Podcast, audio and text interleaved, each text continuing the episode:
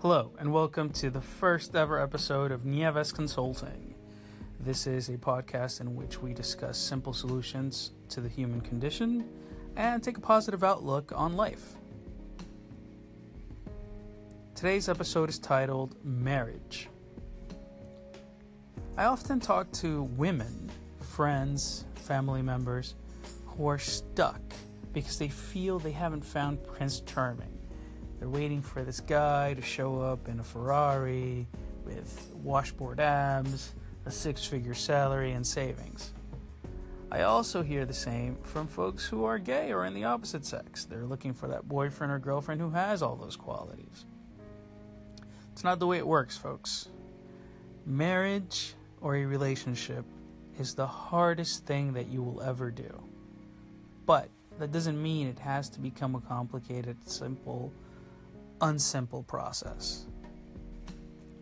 How do we simplify marriage? Well, here's my key to success in an eight year marriage.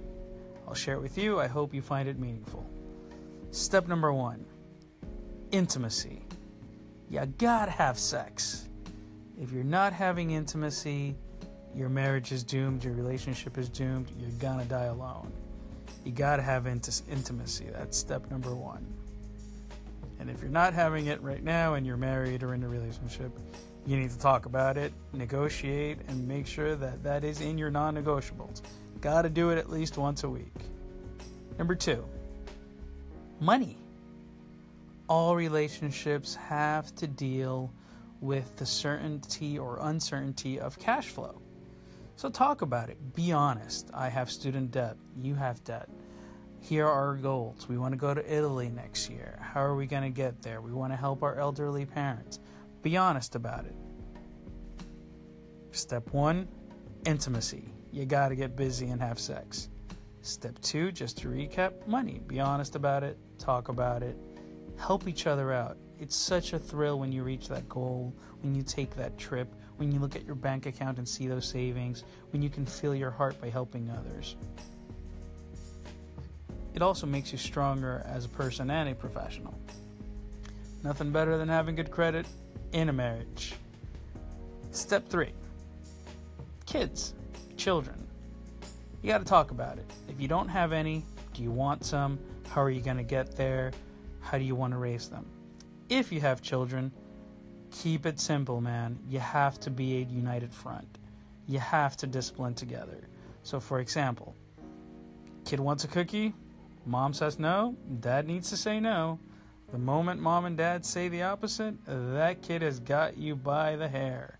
He or she will manipulate you, and that will be a disfavor because eventually they'll go into relationships in which they want to manipulate that other person. Step number four, the final one, and the most interesting and hard to do.